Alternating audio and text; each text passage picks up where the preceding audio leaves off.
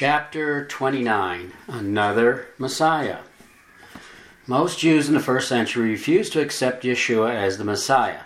But then Messiah simply means anointed one, and the scriptures are full of anointed ones or Messiahs.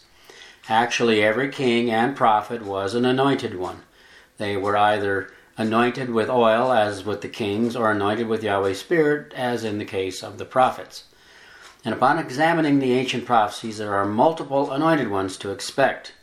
Unfortunately, most in both Judaism and Christianity, even Islam, cling to the idea there is only one, which has been a major stumbling block. Let's look at a few of these prophecies. The first one's in Genesis 3:15 that prophesies that a descendant of Eve would crush the head of the dragon, that is the one that deceived Eve.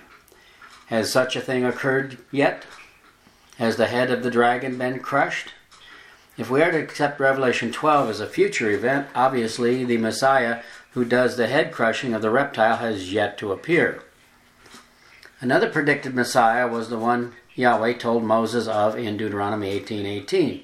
He says there, I will raise up for them a prophet like you, that is Moses, from among their brethren, and will put my words in his mouth, and he shall speak to them all that I've commanded him. And it shall be that whoever will not hear my words, which he speaks in my name, I will require it of him. These are very interesting words and presumed by most to be a prophecy of Yeshua. But Yahweh said he would be like Moses, who was a Levite, and be from among their brethren or families. Moses was a Levite, not a Jew, who led his people out of bondage in Egypt and to Mount Sinai. Has that Levitical Messiah like Moses who leads modern Israel out of bondage to the promised land come yet? But those two are still not the only Messiahs prophesied. There's more. And that is found in Ezekiel 37. Let's not forget, Messiah simply means anointed one, that is, by Yahweh. Ezekiel 37 is speaking of the resurrection of the whole house of Israel, where David will be their anointed king. David was the anointed one or Messiah the Pharisees of the first century were expecting. But the Bible predicts at least one more who will apparently cause a stir that will make the Messiah of the first century pale by comparison. Not importance, in important, but impact. Christianity has been expecting a return of a Messiah, but they certainly wouldn't recognize him if they saw him, according to actual Scripture. First of all, they'd be looking for a Greek Messiah called Jesus Christ. Secondly, even most of those who know the true name of the first century high priest Messiah, Yeshua, will still be mistaken in expecting him to return and rapture them off to heaven, which literally transpired over 1900 years ago. Both will be sadly disappointed because that Messiah is not the one we can be expecting next. Amazingly, the shocking truth has been right in front of our faces. We just couldn't see it. But if we go back to the beginning and open our eyes, it's, it's right there. To see it, we need only go back to the first Passover and pay close attention to the details. Just to refresh, Exodus 12 shows the Israelites were commanded by Yahweh through Moses to select, to select a perfect male lamb, which they were to kill on the evening or the afternoon of the 14th day of the first month. They were then to smear the lamb's blood on the doorposts of their homes. The reason for the blood was to keep out the death angel, which, according to the book of Jubilees, is named Mastema, the death angel when it came through Egypt to kill all the firstborn. That is, both of man and beast. Of course, the death angel passing over the houses with the lamb's blood on the doorpost is the origin of the name Passover. Death angel passes over. The next morning after Mastemas passing through every firstborn, passing over every man, woman, child, even animals where the blood was found had been spared. All other firstborn were now dead. Of course, history played out perfectly, proving that on the evening of the 14th day of the first month, at about 3, 3 p.m., when the lambs were slain, the one whom the lamb pictured, Yeshua, also spilled his blood to save the firstborn, that is, his priesthood. Remember also, Yahweh said the firstborn Israelites were his. Even the firstborn of all the animals were to be given to the priests and the Levites as a first fruit tithe. Again, Yahweh uses the physical to teach and show us a picture of the spiritual. And as pointed out earlier, it's erroneously taught that Yeshua's blood redeemed all mankind from the penalty of their sins, which is death. But as we can look around and see, it's simply not true. Everyone is dying. This presents the big question. If the Lamb or Yeshua only saved the firstborn or priesthood of Israel, who saves the rest? Well, a close look at the temple rituals shows us the answer to that question. Those rituals reveal, reveal the process for the saving or atoning of the balance of Israel, not to mention the rest of the world. The place we find the saving ceremony for the salvation of the non firstborn of Israel is in the ritual of the fall high day called the Day of Atonement.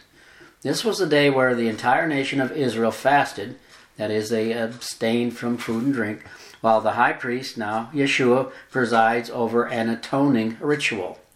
In the atonement ritual, two adult male goats were selected. One as the goat of Yahweh, and the other was the goat upon which the sins of the Gentiles were placed, Azazel. Unfortunately, it was wrongly translated scapegoat in the King James. But the original is Azazel. You see, Azazel was one of the leaders of the Watchers who defected and corrupted mankind through illicit teachings and interbreeding with human women. We see that in the book of Enoch in chapter 6. The obvious point is it was not the Lamb who gives his life for the sins of the world and the remainder of Israel, it's a goat. Well, in some symbolism. That said, and growing up on a farm, I can tell you firsthand there is a vast difference between an adult male goat and a lamb. With that fact in mind, and in order to fully understand the true spiritual picture, let's examine some of those differences between adult male goats and lambs which probably the greatest difference being that lambs are harmless, exactly as Yeshua proved to be. He did no harm to anyone, just as a prophecy of Yeshua states, and like a lamb is silent before its shearer. Well, Yeshua was. We see that in Acts 8:32. Goats, on the other hand, do a lot of hollering and have no problem inflicting as much damage as they can to get out of a predicament. Another major difference is the horns adult goats wear. Of course, they have no problem exercising them every chance they get, while lambs don't even have horns. A goat can inflict serious damage with its horns, which translates into a very powerful creature as compared to a lamb. The level of power and ability of an adult male goat to inflict damage is probably 50 times that of a lamb. Another substantial difference between the two is the independent nature of goats. Lambs are followers, but goats tend to be much more independent. Goats have a way of belonging to a herd or group while at the same time maintaining a level of independence. No doubt these substantial differences and attributes have essential meaning for us. Again, 1 Corinthians 10:11 is a key scripture for understanding. It says there, now all these things happen to them as examples or types. The Greek word there is tupos, which means an exact duplicate and they were written down for our admonition upon whom the ends of the world have come.